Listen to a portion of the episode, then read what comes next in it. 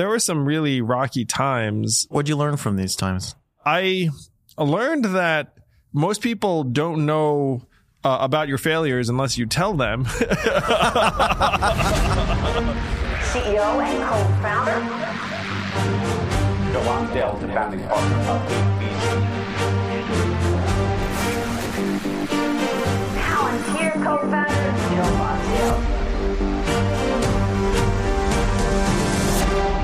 I knew Andrew Yang as a fellow entrepreneur and as somebody who helped a lot of entrepreneurs around our country. That's something we have in common. And even though he and I don't fully agree on politics, it was awesome to see him jump in as a builder to get involved in our political system, to put forward some great ideas for how to fix things and build things in our country. Andrew's empowered entrepreneurs all around our country. He's shaken out the Democratic establishment. What's he going to do next with the Forward Party? Really honored to have our friend Andrew Yang here with us today. Andrew, thank you for joining us. It's great to be here, Joe. American optimist indeed. Andrew, many people know you from the Yang Gang, from your viral presidential run. You accomplished some pretty amazing things. But I want to start with one of the pivotal moments earlier in your life. Uh, after Columbia Law, you landed at a prestigious firm, but you quit the law firm after only five months to go become an entrepreneur. How, how did that happen? Someone said something to me a, a, while ago that I thought was good advice. It was uh, try and find someone who has the life and career you want and then uh, work with them and support them. Um, and w- what I found at this law firm was I was getting better at a job I didn't want. Uh, and just those two things being true, we're like, all right, I guess I should leave then. Um, so I left to start a failed.com at its mini rise and maximum fall. Uh, and my Asian parents weren't that pumped about this set of decisions. Your, your parents were immigrants who came over from Taiwan, is that right? Yeah, yeah. That my, my dad had got his PhD in physics. My mom got her master's in uh, statistics. So you can imagine how, how, nerdy that household was. Um, so they weren't really down with the entire leave the uh, cushy law firm job story. Uh, but I said, don't worry about it. I'll, I'll figure it out. Uh, and then ended up um, eventually, as you know, becoming head of an education company. But that was a number of years later. So I got to say that that was like some stressful years for for uh, mom and dad Yang. do, do, do, you feel like like was it a good thing to go through having a failed startup? A lot of startups fail. You ended up you know broke with all these loans. Like was but that was that make you stronger in some way? Yeah, I I became a party promoter during that time. Uh, you know, I did some different things.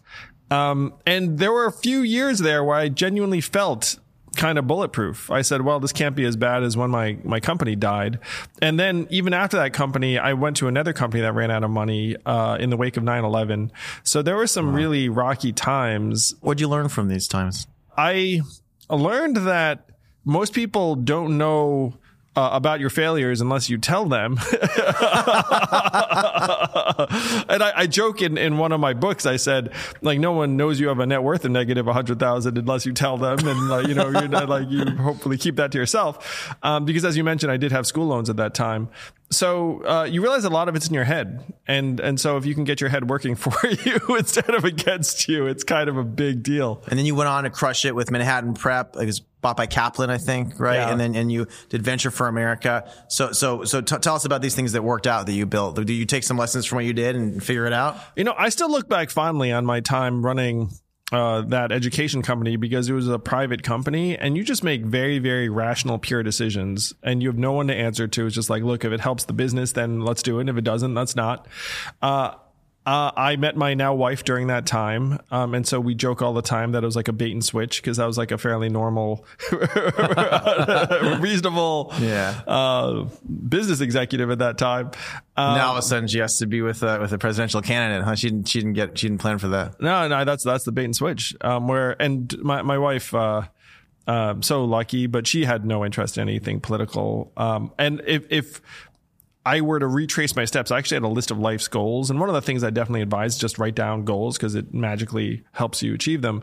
Um, but one of my goals was help elevate a national political figure. Yep. Um, because my thinking was if I can find someone who do the right things in office, then they can do them and I don't have to. Uh, and uh, it was not on my list to actually ever run for office myself. That, that's what I think about it as well. My wife happens to be very interested in policy. I think today she's with Governor Abbott and Betsy DeVos on education policy while I'm, I'm here in New York. And, but she's like, do not run. That seems like it'd be terrible. But so you guys had to have a conversation and, and about that. Like, like how did that Well, work? what's kind of funny, Joe, is that um, when I said, "Hey, baby, I'm thinking of running for president," uh, she didn't take it that seriously. she- I oh, think I, I think her oh. exact uh, question was of. That's true. I think that's, that's what that's what that's what Kimmy told me. She said to you too. My, my business partner in 8VC. She, she's like, Kimmy, I'm going to run for president. She's president of what? yeah. So so because of that, it, it actually wasn't this soul searching, gripping, like what are we going to do? Are our lives going to change? One thing I said to her, which was totally wrong, um, was I was like, uh, she said, "Are we going to lose our privacy?" And I was like, "Would you recognize Amy O'Rourke if she walked in, uh, or Jeanette Rubio?" And she was like, "I guess not." And I was like, "There you go. you will be fine." it's, it's you, it's you who and not her. That's and, and. I actually didn't even think anyone would recognize me, which is sort of bizarre given that I, I was running for president. Um, but it was only after the first presidential debate in summer 2019 where I'd get recognized on the street, and then my wife would say, "I can't take you anywhere because anywhere we go, then you they know, all you wind mob up you. with." But for her and your kids, it hasn't been hasn't been too bad. It's been a positive thing.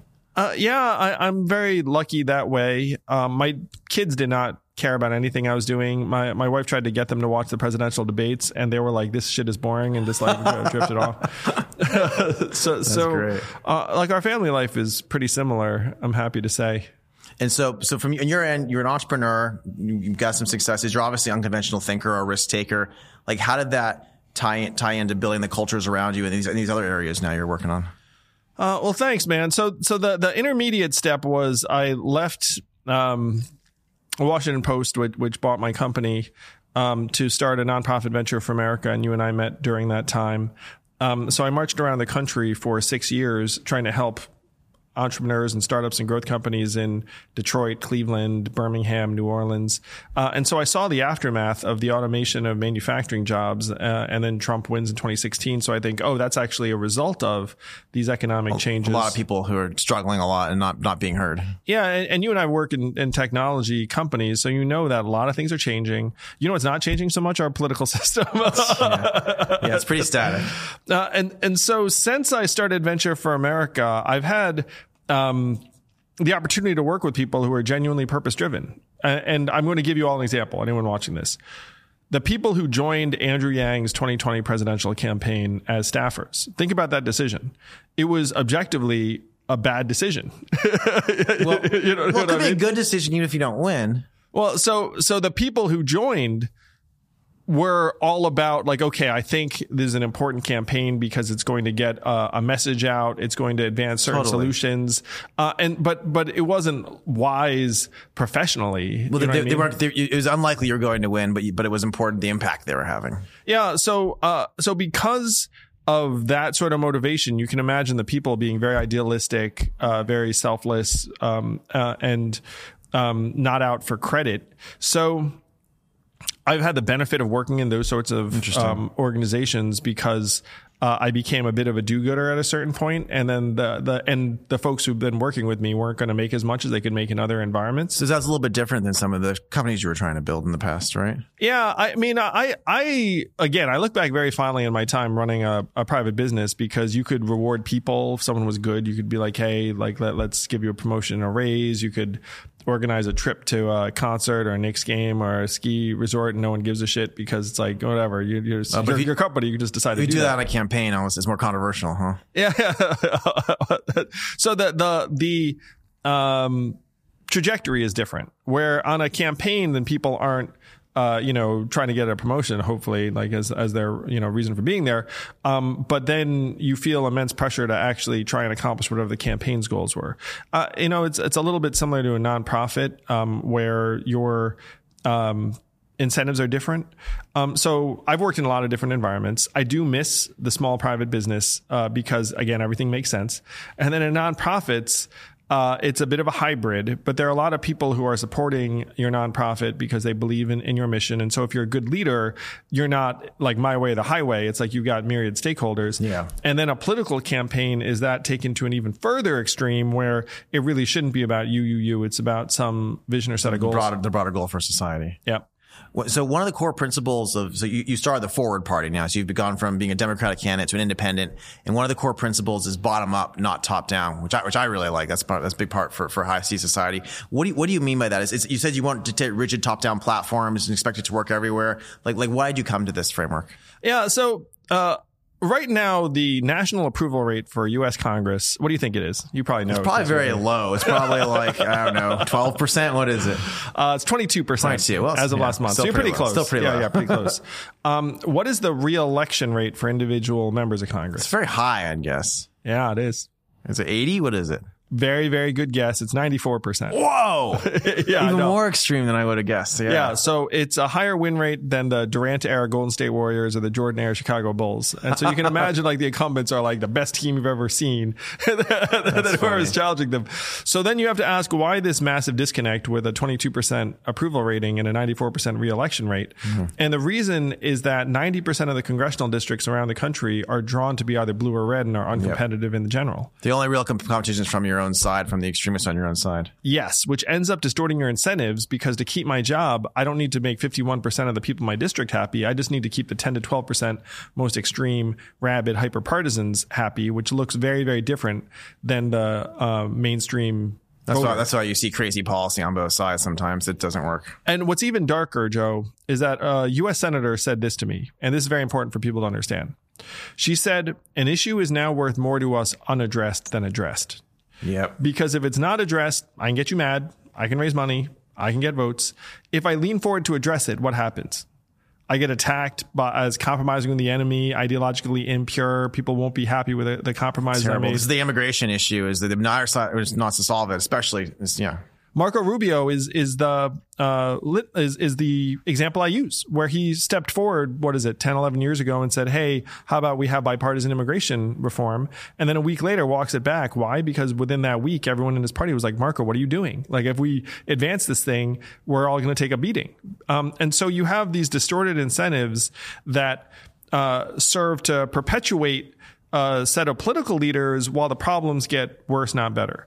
Um, and this is in part because our country has essentially been divvied up by the two parties into red turf and blue turf. If you're in a rural area, 95% chance that it's Republican. If you're in a coastal city, 95% chance it's, it's so so is it, so the incentives are all screwed up, and, and, and you got, you guys are pushing for like ranked choice voting, of course, for nonpartisan primaries, independent redistricting. That kind of stuff's going to fix this a little bit. You think to Well, so the the the best uh, example, and by the way, um, if anyone really is into this, because I sense a lot of people who uh, listen to you are really uh, smart. so there's a book. Uh, written by Michael Porter and Katherine Gehl called The Politics Industry, which ended up guiding my thinking uh, that that I, I summarized in, in my book uh, which is that our political system's incentives are messed up. Uh, it's going to give us bad policy and polarization and dysfunction and people turning on each other by design. Um, because again, you're listening to the extremes, then you get polarized by media and social media. Um, uh, and so the way out of this is to change the incentives. And you're like, okay, that seems pretty reasonable. So how do you do it in real life? What you do is you get rid of the party primaries and you say anyone can vote for any candidate in, in, in all party, in all candidate open primary.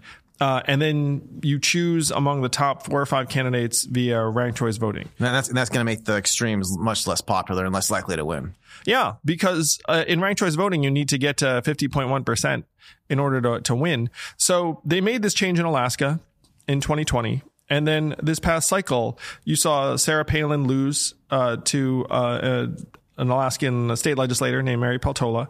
But as important, and this got underrated by the press a lot. So the press was like Sarah Palin, everyone knows who that is. Let's talk about that. But what they didn't dig into was that Lisa Murkowski was the only U.S. senator who voted to impeach Donald Trump, who was also up for reelection And she was able to do it with this with this, with this because so so check this out it's important so her approval rating among alaskan republicans plummets after she votes to impeach trump and, and we we know that 8 out of 10 of the house republicans who voted to impeach trump didn't make it back even through the primary so it, it is professionally suicidal to vote to impeach Trump.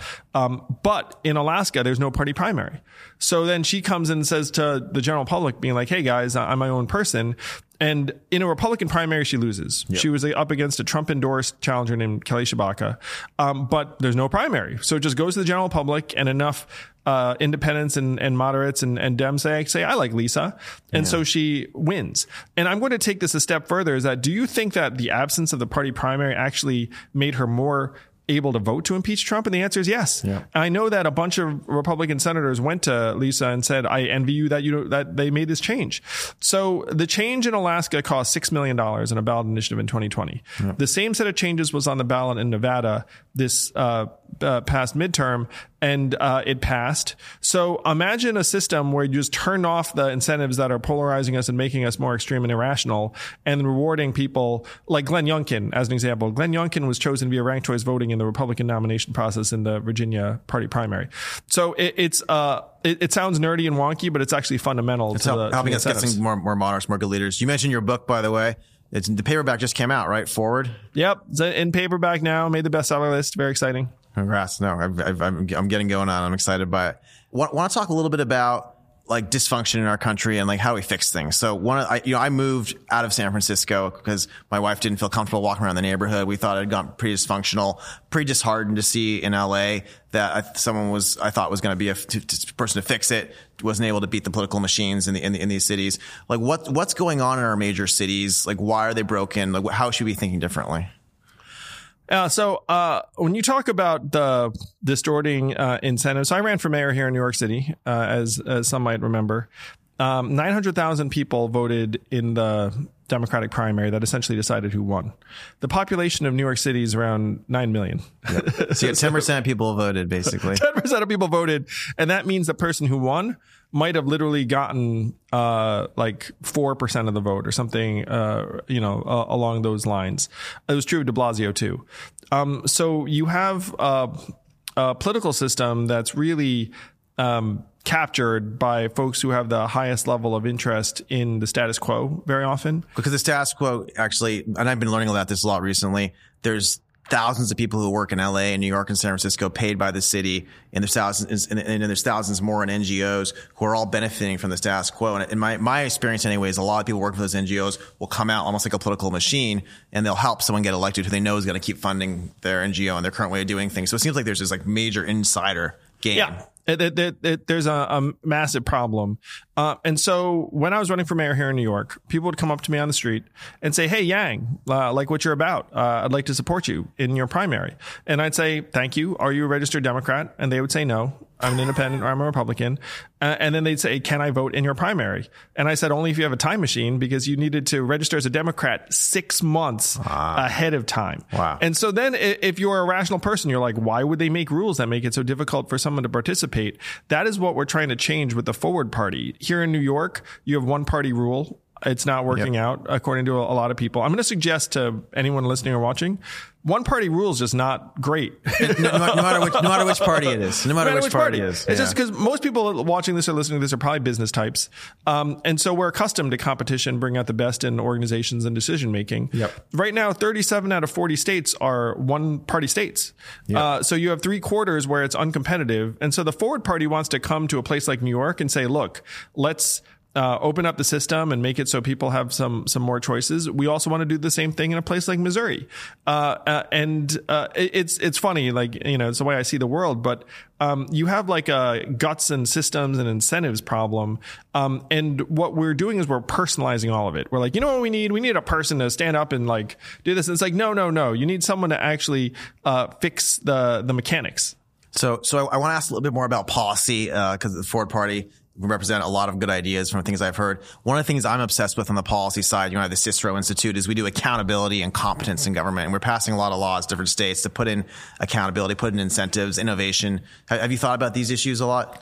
Yeah, man, that, that's core. You and I are totally aligned on this. Uh, and my fondest vision is that there's a dashboard in the halls of Congress that just shows how the country is doing. And then when a member of Congress shows up, they just sit, like pick a few of them and say, those are the ones that I want to see improve. Right now, there is no accountability. There's really- there's really not. And- and- and- Again, you have a 94% reelect rate. you know, just there and you, you can be a piece of furniture as long as you play the game. What's amazing, we're working on this for like prisons. We probably all agree they should have like less recidivism, right? And more employment. We're working on it for vocational education. All these politicians talk about funding vocational education, which I agree with. But then you go to the schools and kids are failing. I don't know if you saw it, a few states, we changed the incentives where the vocational schools, they only got money based on the salaries of the students coming out. And so the salaries went up over 100% Wow. Because all of a sudden they have to, you know, do what's right. Yeah, by the numbers, we should be investing very, very heavily in vocational and apprenticeship. Um, and one of the reasons we're not, uh, you, you have you had Richard Reeves on the podcast? I have not. He wrote a book called Of Boys and Men, and what he says is, look, uh, vocational apprenticeship programs disproportionately help uh, men with high school educations. Um, and that's great because it turns out that men generally are falling behind. You know that Yeah. men are only 40% of college students. I know now? it's all girls now, ladies, and- young ladies. Yeah, sorry. Yeah, and, and- and- and so when you wind up um, with a, lo- a lot of men who aren't going to college, and you don't have uh, the apprenticeship or vocational uh, training for them, then they they wind up in very tough situations. No, I, didn't- I think men are men are really underperforming. It's interesting in the top one percent of our country, for various reasons, but maybe some of them are inappropriate. Men are outperforming, but in the average, men are underperforming. It's fascinating. Yeah, that's I, I see the same numbers. Um, you know, you said we got to invest more in vocational education. I always see people talking about investing, but then, but then, I, but but I, but I never see them, or very rarely see them willing to like put on at the end of it, like, okay, we're going to tie the money to certain outcomes for these places. I, like, I, I want to tie the money to the outcomes is everywhere, that, man. And, and I and I'll talk to I'll talk to anyone from people on the moderate right to moderate left, and they'll tend to agree.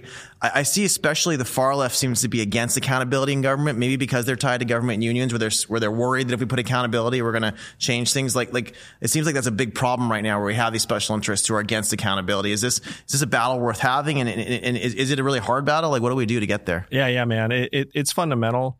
Um, so here again, it's an incentives problem. Check it out. Let's say that I start a new program to help kids learn better, uh, and then let's say four years later, it turns out the program's not working.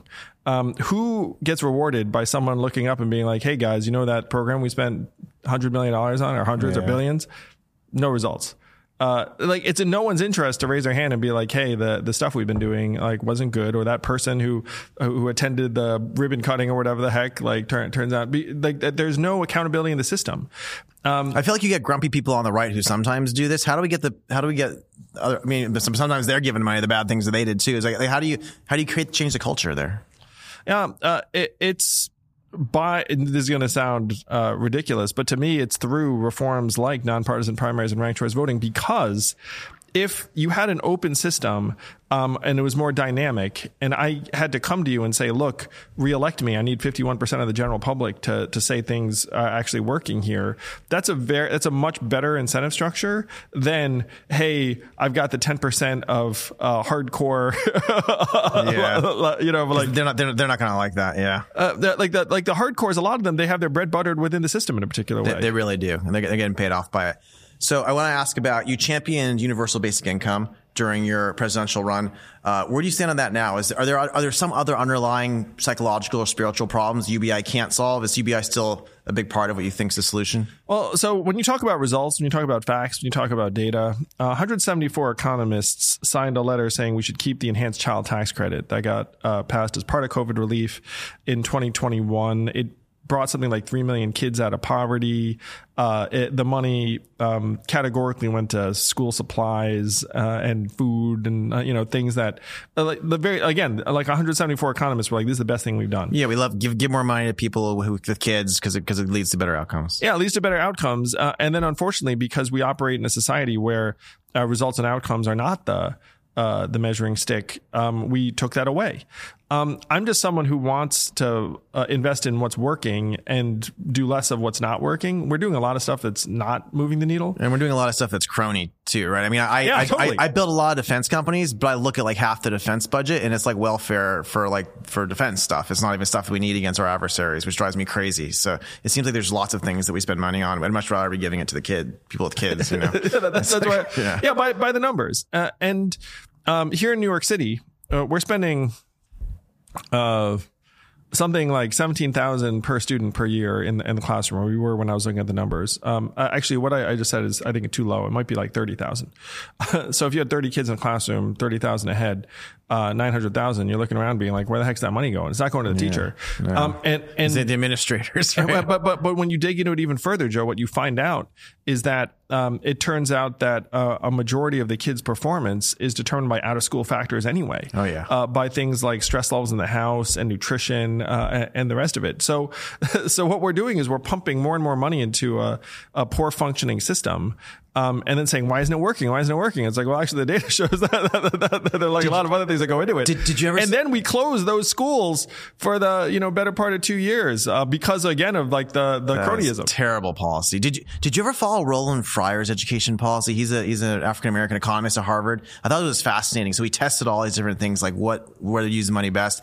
And, and and there's one thing is like people say smaller class sizes matter, and he tested all of it. And the thing he found in these poor inner cities that actually had the biggest impact was giving the kids money uh, for better grades. Which is which is very controversial, but I thought it was fascinating. Like, if you made the kids care, then these kids actually do outperform. Dude, they did something similar uh, with uh, folks coming out of jail for violent crimes, essentially saying like, "Hey, if you don't commit a violent crime, we'll give you a little bit of money." m- money. That's aggressive, man. I mean, that works though, huh? it, it, it- apparently it was the most effective thing that anyone had thought of. I mean, it costs so much to put someone in jail anyway. We should be thinking about that a little bit. I mean, uh, you know, when you look at some of the numbers too, I mean, like uh, we we were spending. Um, uh, uh, it was. I mean, it, it's been a minute since I had these numbers at at the top of my um, tongue, but uh, we were we were spending maybe five thousand a month per homeless person here in New York City, uh, and then you look at it and be like, wait a minute, that's more than rent for a studio apartment. Oh yeah, you might as well just pay for Place. yeah.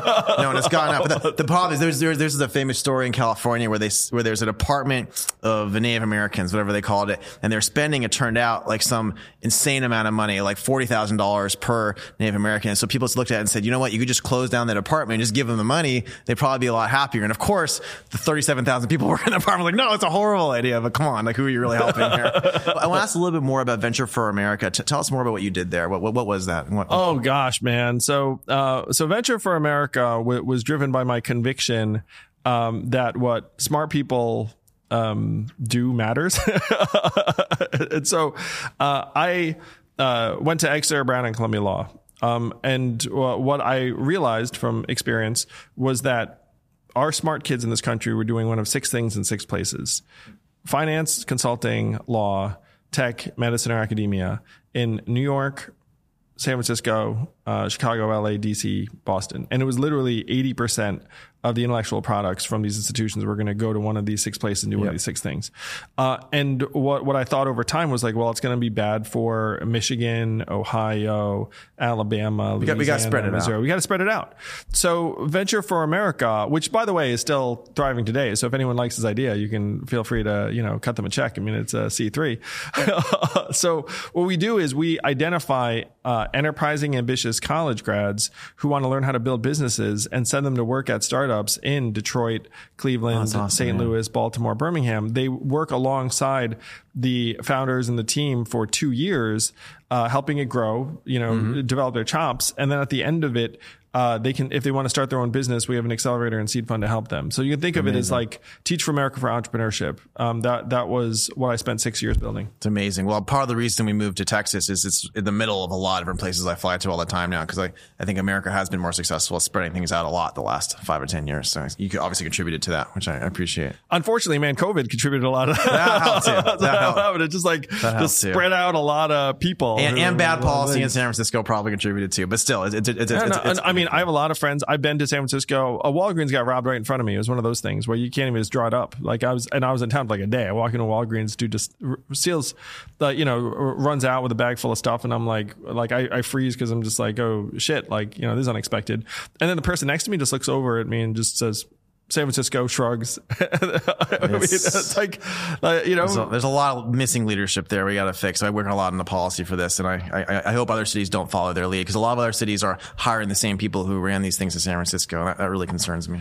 Well, the, the, the tough part again is you, you don't have much accountability in the system, uh, and people just vote with their feet like you and your family did. Yeah. I fought it for a bit, but I, you know, they demonize you if you speak against them too much and you come close to having an impact, then they try to make everyone think you're a bad person. So it's just, it's, it's just, no one wants to speak up and be attacked, you know? But you did see that people rise up in San Francisco to uh, eject the uh, DA. They, no, then they really have. And I, my old college friend from Palantir, also Garry Tan and all these other friends. of mine Yes, who are doing Gary. I saw him Yeah. when I was out there, and Yeah. Gary stepped up. And Gary's the best type of activist where he had no desire to do it, but it was He just didn't like, oh, I guess to. you had to do it. You know what's funny? He and I would argue politics in our fraternity. We ended up working at Palantir together. I was more moderate, right? He's more moderate left, but we're became on the same side when it came to San Francisco because you know we just got to fix it. You know, And that is what Forward's trying to do for the entire country. Is that you have so if, if you were to oversimplify, but it's pretty accurate. Um, so historically, Republicans have been the daddy party, Democrats have been the mommy party, um, but the Republicans have kind of taken on this uh, crazy uncle energy. Yeah. Yeah, we do and- have some of that lately. And, and the Democrats have become kind of the uh, overbearing school marm energy. Yep. Uh, and Yep. so, like all the people in the middle who just want, you know, like positive functioning things are looking up being like, where's my home nowadays? And Forward wants to be home for those people to stand up to and say, you know what, where, what, why uh, this seems so crazy is because the incentives reward craziness. It doesn't reward solutions uh, and following the data. I love it. Well, so Andrew, we started American Optimist to push back on some of the cynicism and pessimism we're seeing in our country. What are some of the reasons you're most bullish on America the next couple decades? Well, I, I can see the path in in things like uh, getting rid of party primaries and switching to nonpartisan primaries and ranked choice voting, which passed in Nevada, despite the fact that both political parties came out against it. Think about that. Um, and, and the first advertisement in that campaign was a military veteran talking to the camera saying, "I went abroad, served the country. I'm an independent, and I can't vote." In in Yeah, this system because they force you to register. I love it, And, yeah. and so everyday Nevadans stood up and said, "Hey, like that argument makes a lot more sense to me than the, what the parties were saying." And the parties, man, I was in Nevada um, campaigning for uh, Question Three, which which was his ballot initiative. Uh, Seventeen million dollars was spent by um, uh, folks who want to fix our democracy, including a lot of the people I work with. Um, and then everyday Nevadans said, like, uh, I believe that military veteran. I believe my own common sense more than I believe the two political parties telling me that it's too confusing. It's an all, it's an oligopoly. It's an oligopoly. It doesn't want to be disrupted like every other oligopoly. Right? And, and that's why I started forward is because there's no way to make it happen from within the system. Yep. Like the system will defend the system. It will. And so if you want to reform the system, you have to come outside of it, gather a bunch of patriots and energy and resources and smarts and say, okay, like we can defeat this system that is at this point uh, you know, leading our communities in the wrong direction. And the people of Nevada raised their hand up hand and said that we're with you. And, and what would you say to young people? A lot of young people think the world's broken beyond repair. They're feeling very negative. Like, what, what, what would you tell those young people? How would you inspire them? Well, first, I'd say that they're not completely off base, uh, and that we've left them a mess uh, by the numbers. Um, and we're going to need their help to clean it up. And it's not entirely fair, but that's just the situation we're in. and that, and two thirds of young people don't consider themselves either Republicans or Democrats. Uh, and so I think it can be very, very uh, aligned with their perspective to say, look, let's reform this broken system. Awesome. Well, Andrew, I think that's a great note to leave it on. Don't forget to check out his, his book, Came to Paperback Forward. Thanks so much for joining us, Andrew. Thank you, Joe. It's a pleasure. It's great seeing you.